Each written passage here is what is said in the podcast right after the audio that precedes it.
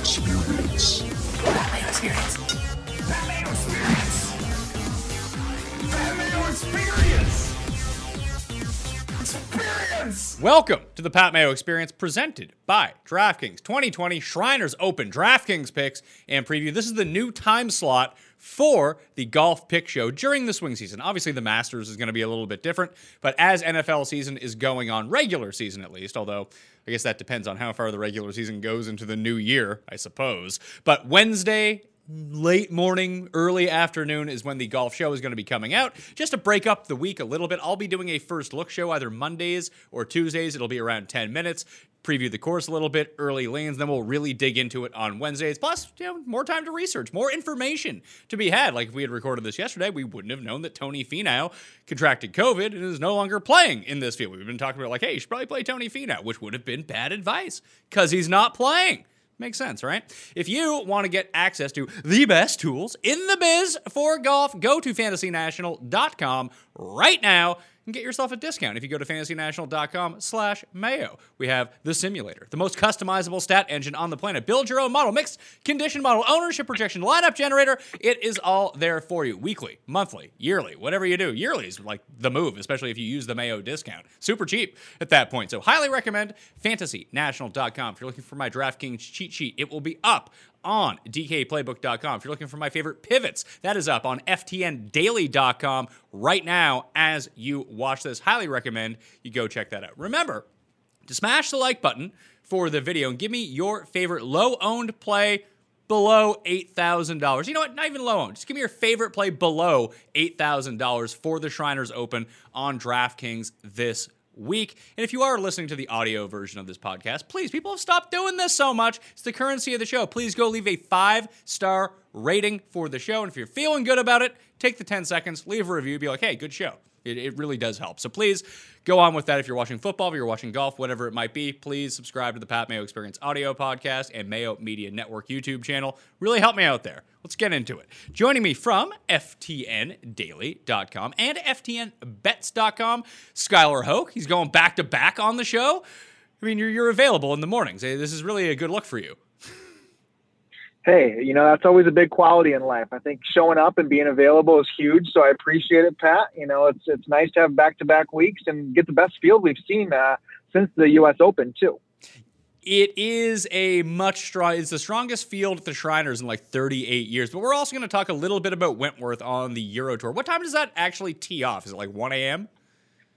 Yeah, I think locks right around 2:30. Um, normally they run it. So yeah, so Wentworth, obviously the you know, premier uh, European Tour event on the the season. So BMW PGA Championship confirming lock for you here. It is going to be at 2:35 a.m. Eastern Time. Yep.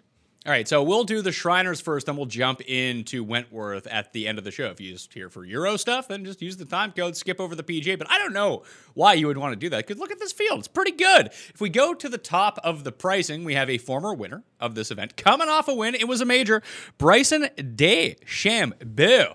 Seven and a half to one, but he's 11 8 on DraftKings. Webb Simpson's an even 11. Cantlay is 10 4. Tony Finau would have been 10 2, but he is out of this event. So you have those top three guys. It appears to me like people are kind of off Cantlay, and maybe that will change now that Finau has withdrawn from the tournament, that everyone who is using Finau is just going to go up to Patrick Cantlay. I, go, I suppose they could go down to Hideki Matsuyama as well. But at the same time, it, it struck me as really weird that a guy who's never finished worse than second at this tournament wasn't getting the buzz as the other like top guys.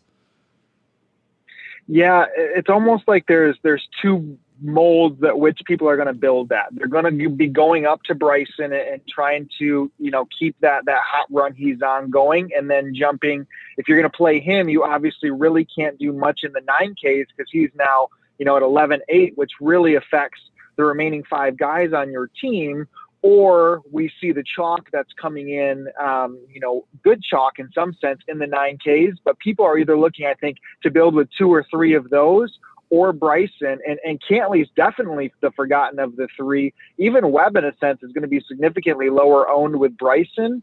But with with the the domination that he had at Wingfoot, the experience he has here, I'm having a difficult time not just locking in Bryson at the top and then making it work from there on out. Well, consistency is king when it comes to daily fantasy sports. Like, look at me. I'm a consistent loser. I do the same things every single week. So I'm not going to use Bryson at this tournament because I like this balance build. I think I'm only going to play three lineups this week. Uh, you know, play it in the 10, the large one, the 5, and then go into like the $100 single entry, the $200 single entry, that kind of thing. Really narrow down my player pool this week. And for me, I, I hadn't planned on using Cantlay. And I'll really have to dig into the ownership percentages because I see his number going up a little bit more right now. Like I have Bryson projected around 22%. I have Webb coming in around 19%, Cantlay around 13%. But obviously, that's still sucking in some of the Tony Finau ownership. I'm curious to see where that ends up going. I would imagine most people actually do go down to either Hideki or Morikawa just because it allows you to build a more balanced roster. That it's a really interesting circumstance. Like, I don't love Cantlay. I, I get why people don't like Cantlay this week. He really hasn't played all that well since the restart. He's been wildly inconsistent. But this is a place, and let me throw this out to you with TPC Summerlin. You have Bryson's a former winner here. You have Cantlay's a former winner here. And you start looking at some of the guys that have played really well with this tournament. Is Muirfield Village a crossover course for this place? It's it's certainly the winner crossover. I mean, if you look at the what the last three winners it was, right, have all. I mean, if you include, I mean, you talked about Morikawa on your preview show where he won at Muirfield Village for the workday, but it's interesting because I more or less see it almost playing out again like what last week has, and almost even Corales too. I mean, fairways aren't difficult to hit. You know, you can just kind of bomb it out here. The greens in regulation are, are pretty easy. You think you have to run hot with the putter, but some of these guys have shown some accuracy. The, the winners, I think, like the previous five winners, all have been top 25 in accuracy, which is a little weird based off the the rough length. But um, there's no lying when those that have done well at Muirfield have shown success here. Yeah, I'm just looking right now on Fantasy National over the past five years, the players that have gained the most strokes total. It's Cantlay, Bryson, Finau, Webb, and Hadley. So Finau's another guy who's obviously he's never won at Muirfield Village, but played really well there over the years. So I, I just thought it was an interesting angle to look at. Maybe it just is the winner, but that would still lead me to Morikawa anyway, because that's really what I wanted to do this week. When we go into the 9K level, I mean, my first, oh, I opened up my sportsbook. You know, use DraftKings Sportsbook. You open up DraftKings Sportsbook, and at the time when Finau was still in the field, they were hanging Morikawa to 22. I was like, why is Bryson seven and a half and Cantlay like 14 to one and Morikawa is 22? Like, it's not that I think that Morikawa has a better chance of winning than these guys, but I feel like he has around the same chance. Yet he was like three times the odds of Bryson. I thought that was really strange. Yeah, it just didn't make sense from that odds perspective. It was the most glaring one when you open it up and see some guy that has three, you know, victories on the PGA Tour in what nine months. From that standpoint, you know, I guess if you include the the shutdown, nine months right about, and twenty two to one in this field, yeah, that's that's a, a steal of a price for him, and, and to get him underneath ten k. I mean, it's deserving that he's going to come in at the ownership that he has and starting builds with him because I mean, statistically, it lines up perfectly for him. So I have no problem. The problem is the, the one I guess problem I do have is if I'm going to go with Bryson, you it's really difficult to play Bryson and Morikawa or even Bryson and Wolff together if we stack the pair that has found themselves in final groups now, you know, at multiple tournaments. Um, but you just really have to dumpster dive if you're going to take Bryson and also want to play Morikawa and Wolff which makes it difficult. If you play one of them, I, I, just put a lineup with all three of them in it together Bryson, Wolff, and Morikawa, then you're left with 6,300 left for each of your players, which okay. I think I think I could squeeze out this week because there are guys at the very bottom. I don't mind, but this kind of goes back to what we saw the past few weeks that there's not a huge difference between 6,000 and 7,400 this week. Yeah, no, I, I definitely agree. Like there's there's some lower owned guys. I mean, realistically, I, I, like Scheffler a ton too. Like at 9,400, I, I, kind of group those three together of Morikawa, Wolff, Scheffler together. I think I actually like Scotty almost the most of the three um, for the price savings you can get on him.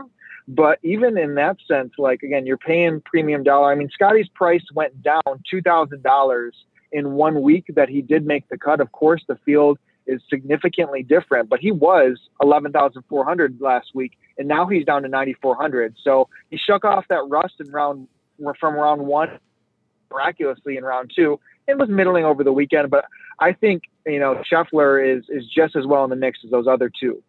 I will be giving out my final betting cheat sheet or just my picks at the end of this show because I do want to talk. I still have room for one more guy on my card, and I'm really torn on who it should be because there's one guy I really want to bet who almost fills the same sort of role as Scheffler. It's funny, my first three clicks of this week after doing my first round of research were Morikawa, Wolff, and Scheffler. Just boom, boom, boom. I was like, I can build a lineup with those three guys, yep. no problem. And I do think that, like, right now, I have Wolff being the mo- the highest projected guy. When I wrote my Golf Digest article, he was my pick to win. I think that anytime that you see that Bryson has played well at a course, just you know, Matthew Wolff will probably play well at that course too. Uh, we're on bent grass. Morikawa yeah. is probably going to play well at that course. All three of his wins have been on bent so far. So that's and listen, whenever you have a drivable par four, you probably want Collin Morikawa. That guy dominates short par fours because he can just pull out driver and be ultimately accurate versus everyone else in the field with it. And then Scheffler, I didn't bet Scheffler, but I do like the DraftKings price. But that all three of those guys are going to come in really highly owned. So when you look at the rest of the $9,000 level, like the full scope, Hideki is the most expensive in that tier. Then it's Morikawa, then English, then Wolff, then Day, Scheffler, Im, Casey, Sergio, and Rickie Fowler. So I also like Rickie Fowler this week. I bet Rickie Fowler this week. But no one's using Casey, no one's using Sergio, and absolutely nobody is using Jason Day. Now, I get that. But at the same time, is there any one of those three guys that is the ultimate pivot player? I mean, by the term definition of a pivot play, they're all pivot plays, but is one of these a good pivot play? Yeah, I would think that you know it, it hurt seeing Sergio win last week from the perspective of we've we, been on him yeah, for, we, for we, so we long. We fucking bet him for like six straight months since the restart, and then all of a sudden yep. he, he closes his eyes and he learns how to putt. I mean, and that's where like I've kind of reflected a little bit over the time being and – you know, I've thought that the last few weeks were going to be putting contests, and to see him win a putting contest, you know, there's there's two molds of doing it. You can just hit it so close like he's done, and then putt field average or a little bit better, and you're there. That's that's a top five for someone like that. So to me, if I'm viewing last week as a similar type of course, and no one's going to go back to somebody who has been striking it, of the three, I think Sergio, who is the cheapest, is probably my favorite of those three pivot plays.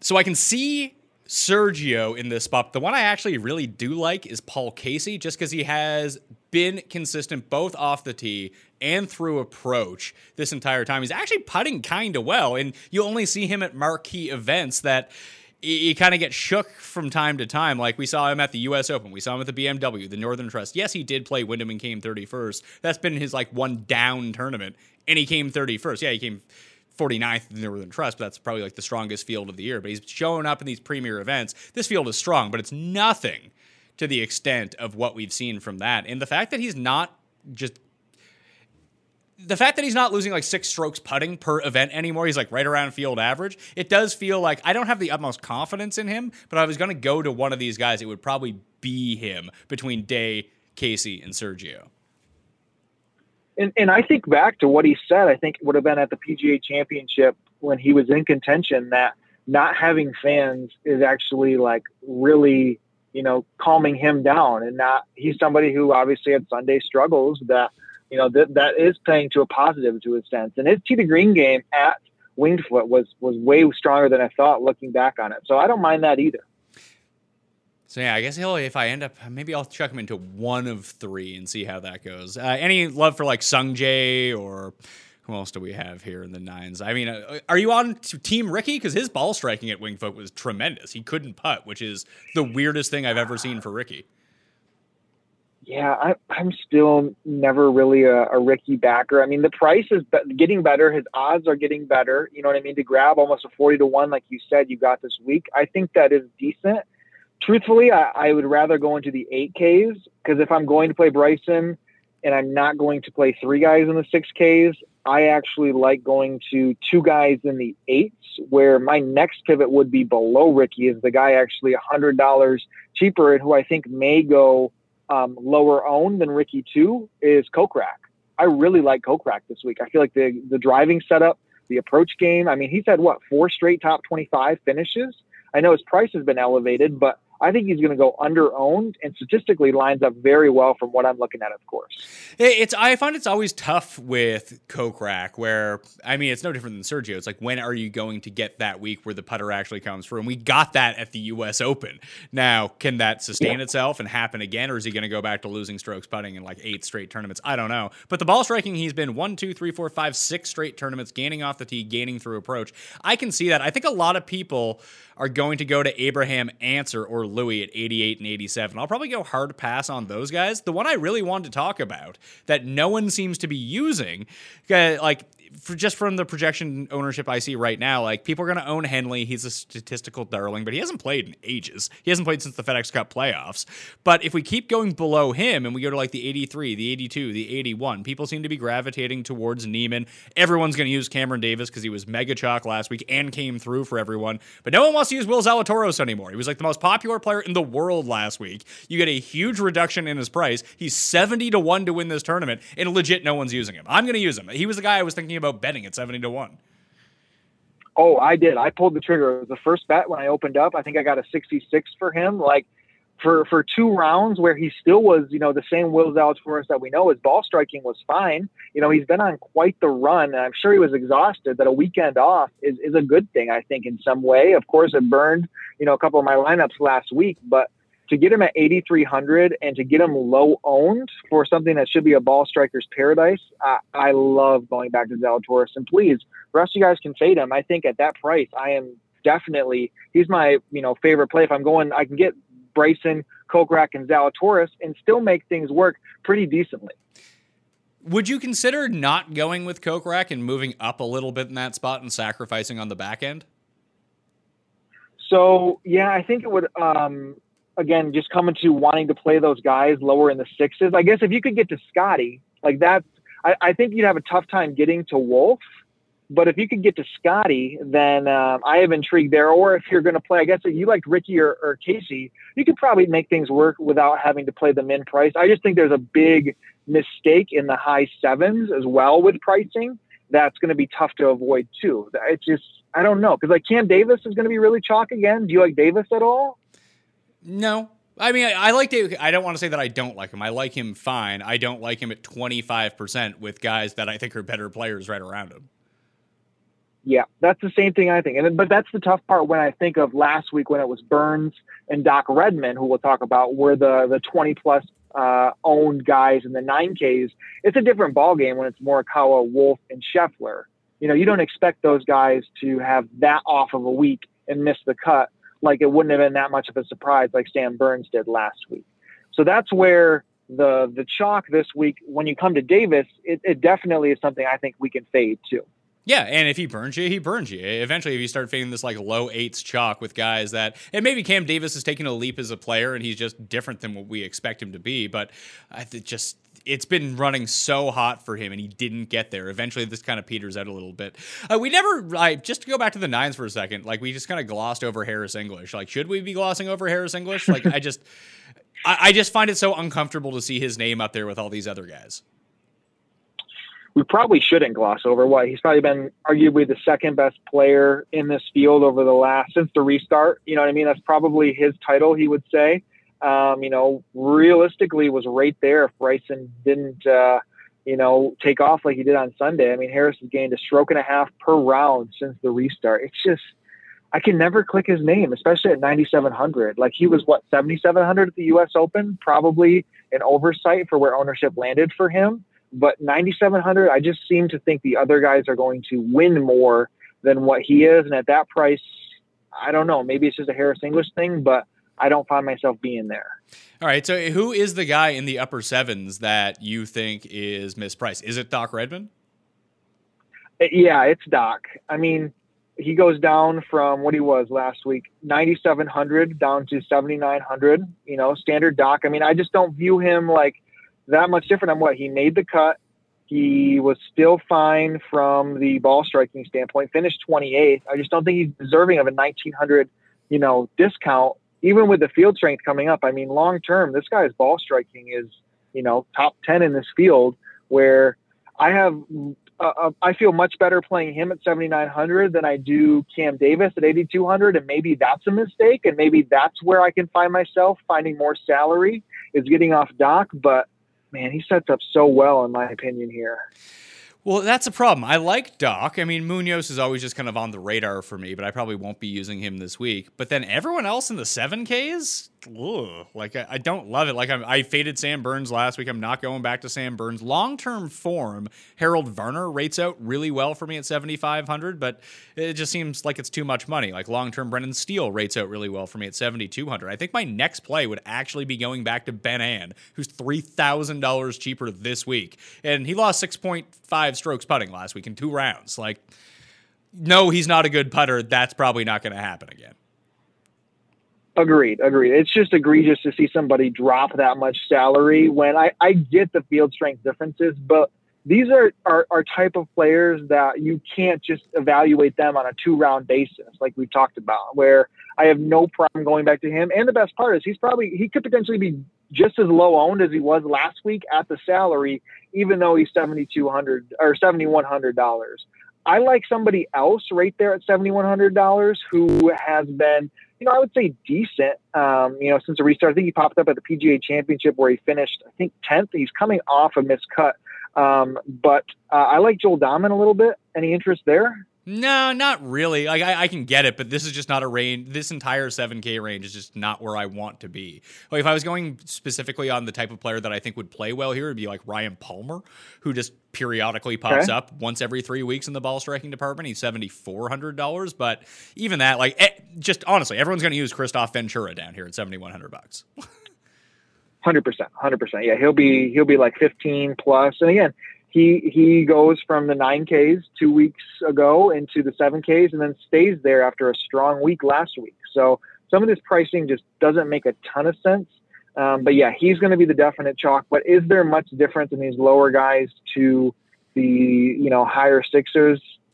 No, no to that point. So I think if you're going to get top heavy, you're playing two or three above 9K, you're playing Bryson. This is the range we're going to have to to live down here along with Ben An, and he kind of fits my memorial corollary with Muirfield Village. He tends to play pretty True. well there. Streelman would be another one who kind of pops up on that list. If you mentioned that the players who have actually ended up winning here end up inside like the top 25 in terms of driving accuracy, Streelman would fit that prototype. And it's not like he's having a bad year. He's actually having a pretty good like since the restart for Kevin Streelman.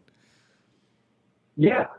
I don't mind Streelman at all, actually. Um, getting him at that pretty cheap price. And I think that's – you know, we talked last week and we made up a, a narrative, uh, not a narrative, but like made up different constructions of what you could do with the lineups. And was there ways to get where the accuracy type would have mattered? I don't know if it's going to happen as much this week, but like that mold of player, I didn't even mention him in the 8Ks. We, we, we just talked Zalatoris, but like a, a Zach Johnson Streelman combo, if it's going to play in that type of sense, is I think ZJ's a little sneaky and overlooked in the, at 8,500, but that's just kind of a overall strategy uh, piece of a lineup build. Do you think there's any merit to, to building a couple guys that may not be distance, but you know, are, are, more plotters that could can run hot like Kevin Na did last year. Yeah, I mean Kevin Na is another one that we just didn't even talk about. He was last year's winner after he gained over 14 strokes putting, but he's another like kind of accuracy if the irons get hot, which we know they can. That'd be the one thing that I would want for my accuracy guys. Do they have the potential to lead this field in strokes gained on approach? And whether it's Zach Johnson, whether it's Kevin Na, whether it's Kevin Streelman, I would think that they could. They probably won't, but they have that upside. There's a lot of accuracy guys that just don't yeah, like ZJ did lead. I think he led round four uh, in strokes gained approach last week. Had a strong weekend.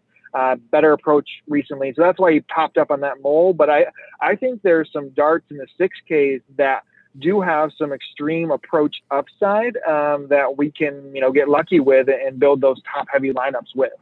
So let's talk about the 6Ks. There is one name in here that I think that we have to kind of hammer down on of what we want to do. And for me, it's just a pass and it's a wait and see. But Molinari is back in the field for the first time since the restart. I don't know why he picked this specific event to come back to, but he's 6,700 bucks. He's like the 30th best player in the world. He hasn't played in eight months yeah, it just seems reading like the, the tea leaves with him. He just doesn't care as much about professional golf anymore, and more power to him. You know, he's got all the money in the world now after such a great run he went on. But You know, he played four events so far this calendar year, didn't make any cuts. The only one he played four rounds in was WGC Mexico, where it was guaranteed. Um, so I just, it's it's not worth it. That price is is crazy to look at and, and think about him, but I would have preferred to see him over at Wentworth because he dominated that course. But his family's in California. He just seems to be easing back into play. So I agree. It's just a, a, wait and see on him. Has anyone taken a more precipitous drop off in terms of ownership and pricing ever on DraftKings than Will Gordon from Punta Cana to Will Gordon today at sixty three hundred bucks? It's absurd, and, and the same people that played him two weeks ago should still play him this week you know, if it's going to be off the tee, Will Gordon, until last week, was the first tournament of 2020 that he's lost off the tee on, but he was breaking 30% in that, that contest, which was just absurd. And to think he's going to be 3% at 6,300, you have to sprinkle if he's your guy and that you're thinking, you know, he's going to continue on because that off the tee game has shown such spikes that I agree. Just don't give up on him if you cared that much. If you weren't off him the whole time, there's no reason to, to find him now. But, um, I, I kind of like again if we just stay with kind of that mold of some ball striking and going to. Do you think Tyler McCumber can run it back for like a third straight top 10 because he's been hot these last two weeks. Yeah, I bet him top 20. I bet him to win at 175 to 1. He's 6,500 bucks. I like Tyler McCumber. You sold me on him last week. I used him. He was good. Going to go back to the well this time around. It's not like he's going to be 15% owned. He might be like five, if that. Uh, people don't even know who this guy is. So after missing seven straight cuts, he's posted back to back top 10s. Now, if he goes out and shoots like plus 20, I'm not going to be super stunned. He's 6,500 bucks. But I think that's where I want to start. And I think that's why you can jam in two 9K guys in Bryson if you really want to. You have McCumber at 65. MJ Daffue just keeps popping up on leaderboards. Like you can go to him. He's 6,500 bucks. Martin Laird at $6,400. The ball striking is still there. Jason Dufner. I mean, the guy couldn't make a putt last week, but the ball striking, once again, still there. And then if you want to go down to the bottom at 6K, I liked what I saw at a Graham DeLaet in that second round at Corales. Why not? I knew I knew you'd bring up Graham today. It was a lock. I mean, what he shot eight under on that second round. Like that was awesome to see. And if you would think of old Graham DeLaet, this is the perfect course of which he would have excelled on. So taking a flyer in there, I mean, you're doing it with three lineups. I mean, that's that's bold with him, but I think he is definitely one to be early on if that form is there. I'd like to go back to Daffue, who you mentioned, who I wrote up last week on FTN, and like he's just somebody who has eaten up the mini tour scene and just never cracked through with consistency. And, and now getting to have him, you know, with this week, he's a sponsor's exemption. So he was guaranteed playing in here. You know, he doesn't have the stress of playing the Monday qualifier, barely seeing the field or the course on Tuesday, Wednesday. His approach game last week led the field at the Sanderson. When he was at the work day, he was leading approach after three rounds. This kid can ball. So I'm definitely in on MJ. I think you can pair uh, McCumber and MJ, and then get real, you know, top heavy with it. Yeah, if you go, if you even just do that, uh, and I might end up playing more than three lineups now that I want to play Graham DeLaet. That probably thirty three percent Graham DeLaet. Uh, that'll uh, it's not great. So, but I do like McCumber a lot. Like, so if you go Bryson Morikawa, Daffue, McCumber, you now have seventy seven hundred bucks left for whoever you want. Like, is there anyone else? Like, I like Dufner this week. Like, I like Dufner every single week. But at the same time, like, if he can just mm. putt field average, Sergio, he's essentially like Sergio in a weird way. Like, he's not as good of a ball striker as Sergio, but consistency in terms of ball striking, it's there almost every week.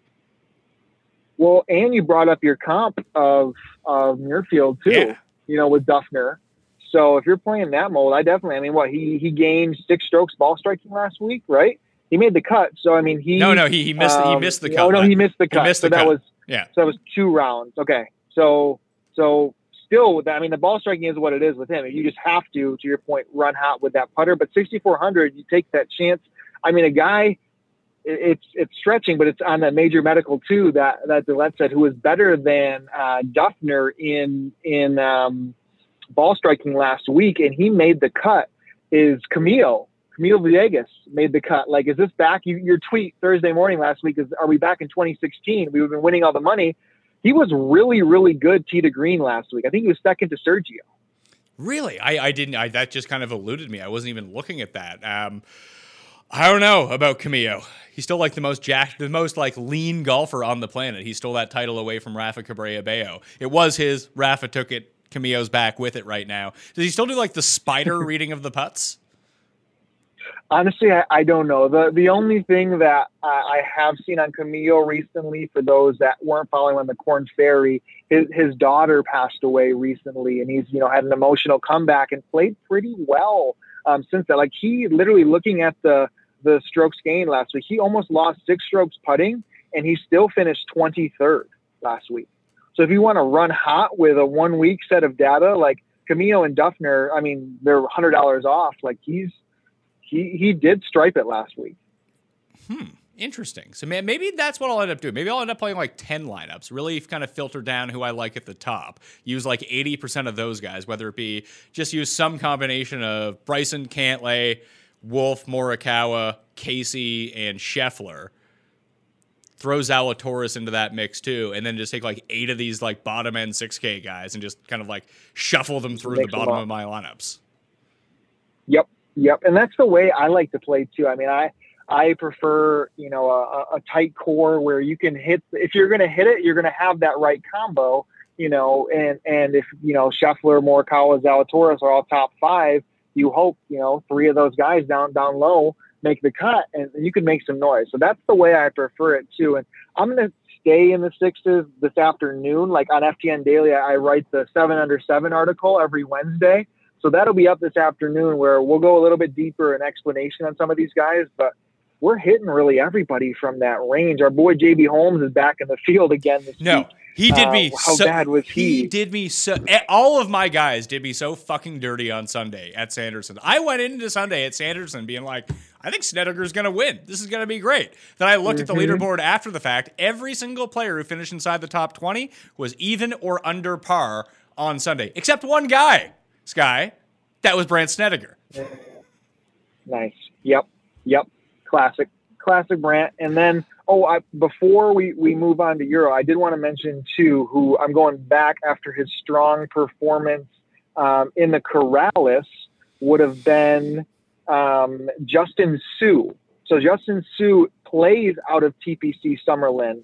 Uh, his home course got the sponsors exemption, so he's coming off 14th and then a 33rd, and he's ripped up that little IQ, the LocaliQ series for the um, guys who can't play in like China or Latin America or Canada. He had three top tens on that, comes in with a 14th Corales, and now he's at his home course. So I bet him, and I like him a lot in the 6Ks too. Well, what are his odds? 225? So yeah. he I'll, opened. I'll, I'll, get it. Yeah, I saw him 250. Yep. Mm-hmm. All right, let's go here. Ten. So I mean, there's guys that live out there that that you know can just play differently in, in this altitude and condition. So I like I like Suh quite a bit. All right, so I'll add Suh to that like jabroni player. But what's he? Sixty two hundred bucks. All right, here we go. We're we're building a card now too. Does Scott Harrington lead a tournament every single week, and I just no one ever notices?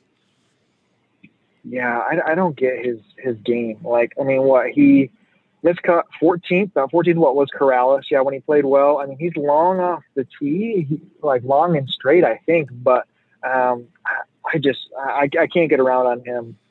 Um, should we be going? It is crazy looking at I was gonna say, should we Will just Gordon keep... at sixty three hundred? I know it's, it's really bizarre. I didn't use, I never used Will Gordon anyway, so I'm not like too concerned about him being sixty three hundred bucks because I wasn't. If I wasn't gonna use him like when he was a very obvious play, I'm probably not gonna use him when he's not an obvious play at the same time. I'll just go back to my yep. losers like Ben An every single week. But should we just be rolling with Henrik Norlander at sixty nine hundred bucks?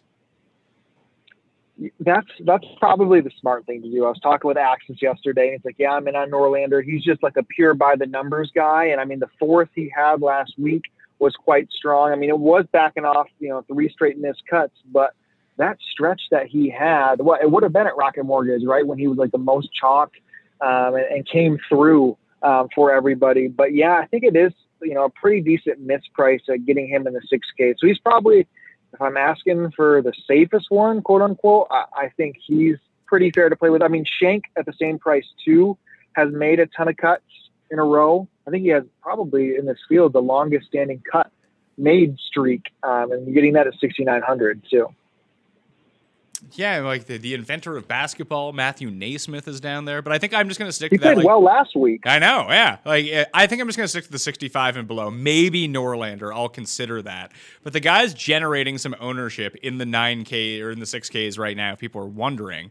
It appears like it's gonna be Straka, Norlander, Schenk, and Gooch. Those four guys, and none of them will probably crack 10%. Okay. No, no, so it's fair. But yeah, I, I'm with you. And I mean, I'm guilty of it, like being early on these guys who don't have much status and, you know, flash here for a couple weeks. But I mean, McCumber's now done it back to back weeks. Suh did it in the Barracuda, and then he did it at Corales. Uh, this is a field step up, but you know, I, I just think it's worth it to be early on low ownership at a cheap, cheap price to jam in the guys we love up top. Because now that I think about, you know, instead of potentially playing Doc, you know, you can save seventeen hundred dollars.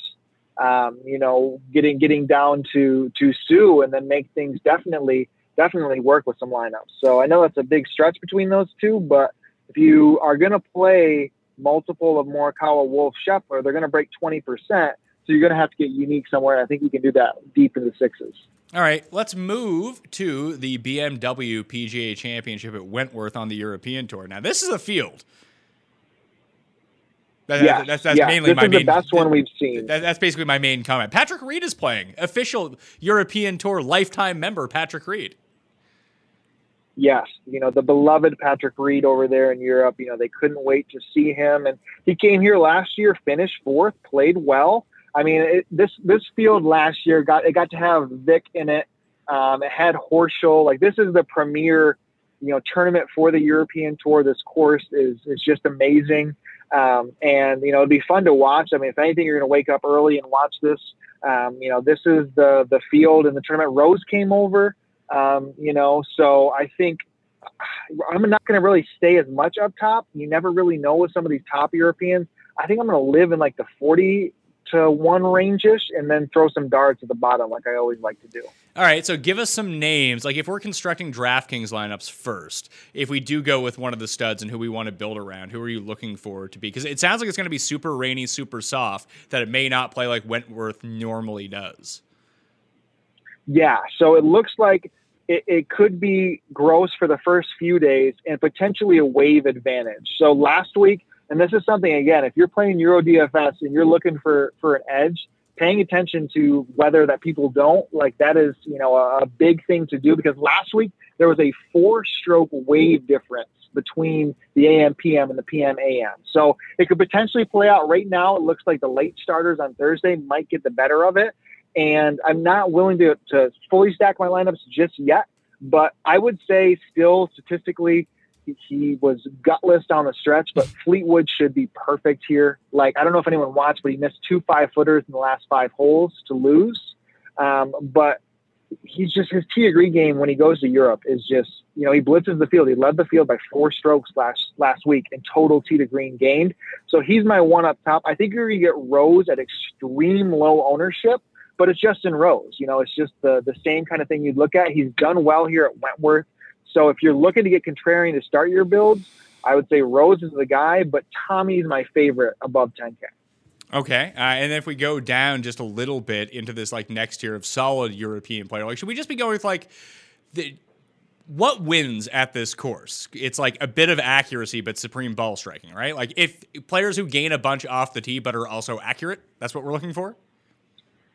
Pretty much. You need you pretty much need to play from the fairway. It's pretty tree lined um, at this course, and just hitting greens in regulation. The standard ball strikers. I mean, you look. Willett won last year, which was awesome. You know, Willett was.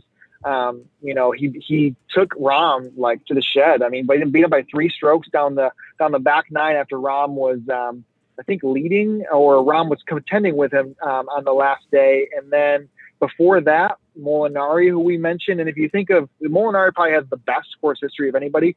The game that he has is he gains off the tee because he's in the fairway, hits every green, and then you get lucky with the putter, and, and he did that, you know, every time he came here. So that kind of does fit a little bit of Fitzpatrick if he can find that approach game. I mean, he's he's more accurate, plays well on difficult courses. He's probably not deserving to be 9,800, um, but my gut always ends up going with Thomas Pieters because he just flushes it. But he he literally like he needs to learn Sergio's technique of putting because he's the arguably one of the worst putters that you can find out there, or else he would be doing what he did at the U.S. Open every single week, where he's up there in contention. And last week he missed the cut because he missed, I think, two or three strokes putting in two rounds.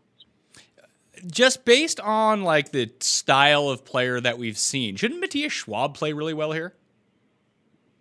I would think so. He's been such a train wreck. Um, it's sad that, like, I mean, maybe, and, and that's where the separation does have to come in, where I want to jump in a guy who plays well on the European tour on the PGA when he plays over here, and I, I get you know a little too um, antsy with it and want to not wait and see and be early, and oftentimes you know a 30 place finish on the European tour or on the PGA tour is as good as a top five on the PGA tour in some of these you know stronger field or on the European tour in some of these weaker fields. So it's it's it's tough to judge with Schwab because he struggled at Corales.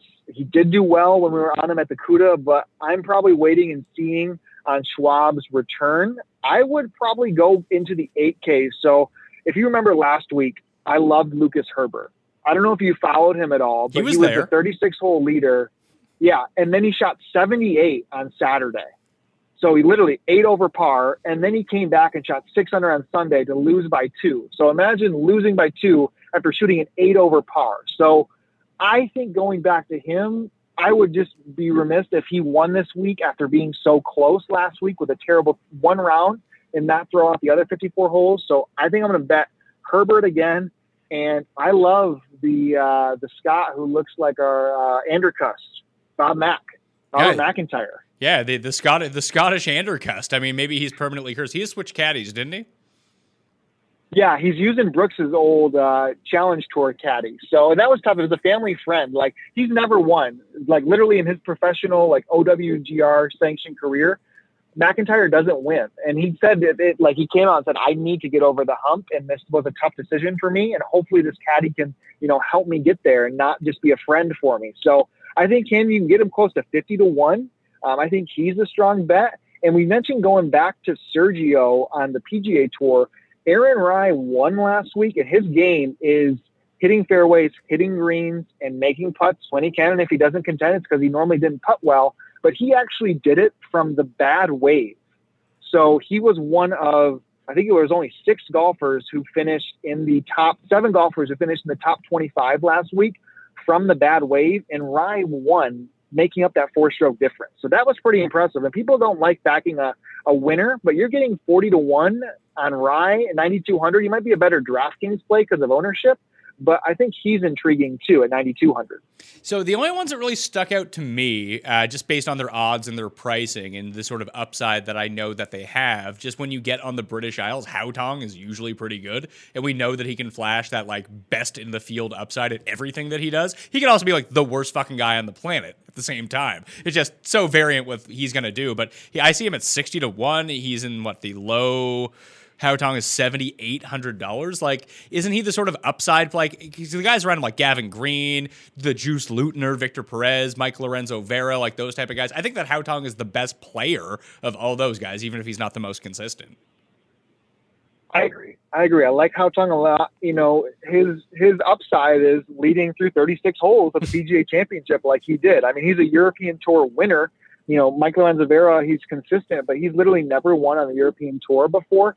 And also, Hao Tong finished 14th last week, again, in that bad side of the wave. So looking at and just kind of reading the tea leaves, that game, you know, was was top five last week for him. So getting him at 7,800, I do agree um, that he is a, a strong play there. Um, have you? So there's another one at 7,100. So again, we talked getting early on guys on the PGA Tour. Guy by the name of Garrick Higgo, 21 year old South African who won three weeks ago at the Open de Portugal. Um, it's going to make his debut um, here on the uh, at Wentworth. And again, he just he got full status on the European Tour because of his win. But this kid stripes the ball, so he leads in ball striking. I mean, he's averaging in his let's see, it would have been 20, 18 rounds that he's played uh, with laser data on the European Tour. He is gaining 1.8 strokes gained ball striking per round. So for 7,100, he's somebody that I want to be on too. So I don't know if he can win at this big of a stage yet, but I think it's a fair discount for how well he's performed on the European tour and his his little uh, sample size. So this is Garrick Higgo? Higgo, yes, I think he's probably like ninety to one hundred to one, 70 100. Should I go back to my guy Kinhult again? He's just a, the iron specialist.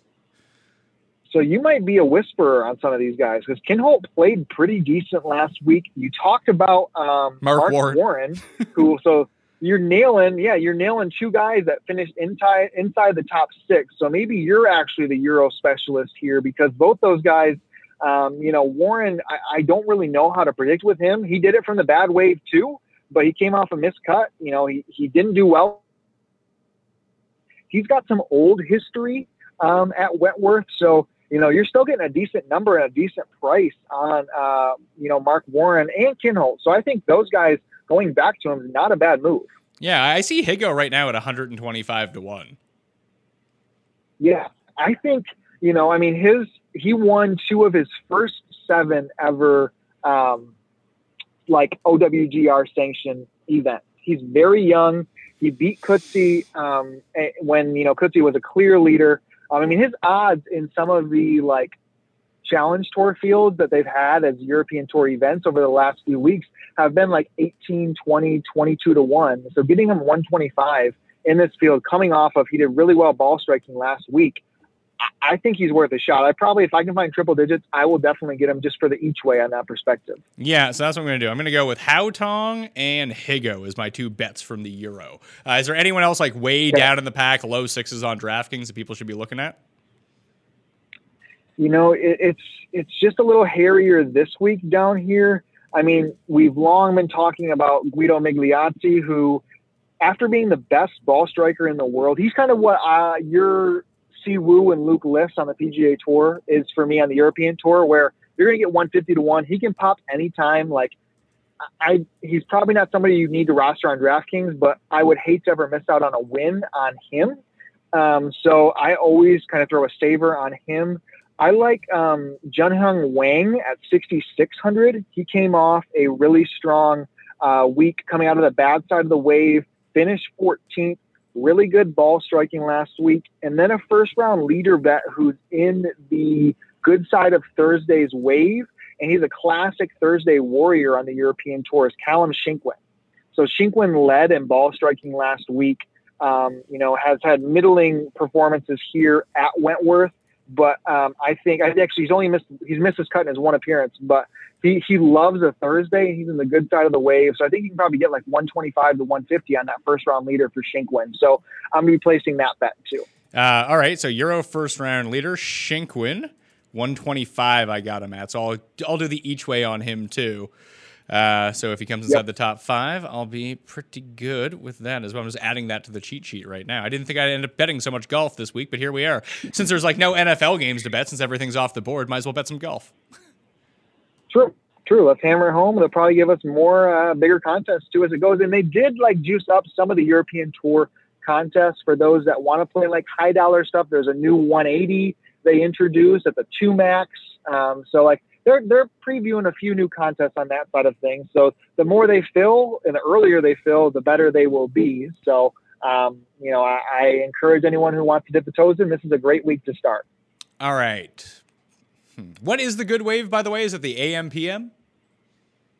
uh, PM AM right Okay. now. So I can, yeah, if you look, it's going to be like, gosh, I think it was like 30 mile an hour winds um, Thursday morning. Yeah, gusts up to 38 ish mile an hour on Thursday morning. In the afternoon, I mean, it's still, it's not like it's significantly lower. It's probably 10 miles an hour lower. It's going to be windy all day, but also on Friday, there's not much wind in the morning compared to the afternoon. So it looks like that stack may get it on both sides. So the the PM AM Euro stack. Might have to go uh, shove in some Euro lineups now with this a with this PM AM stack and see how it works out. I actually have a good track record with Euro golf because I I don't overthink my picks like I do on the PGA Tour. It's like, oh, I know that guy. He's pretty good. I'll use him. Not like, oh, this guy's ball striking has been good like eight weeks ago, and like now I, I just I don't overthink it. It works out well.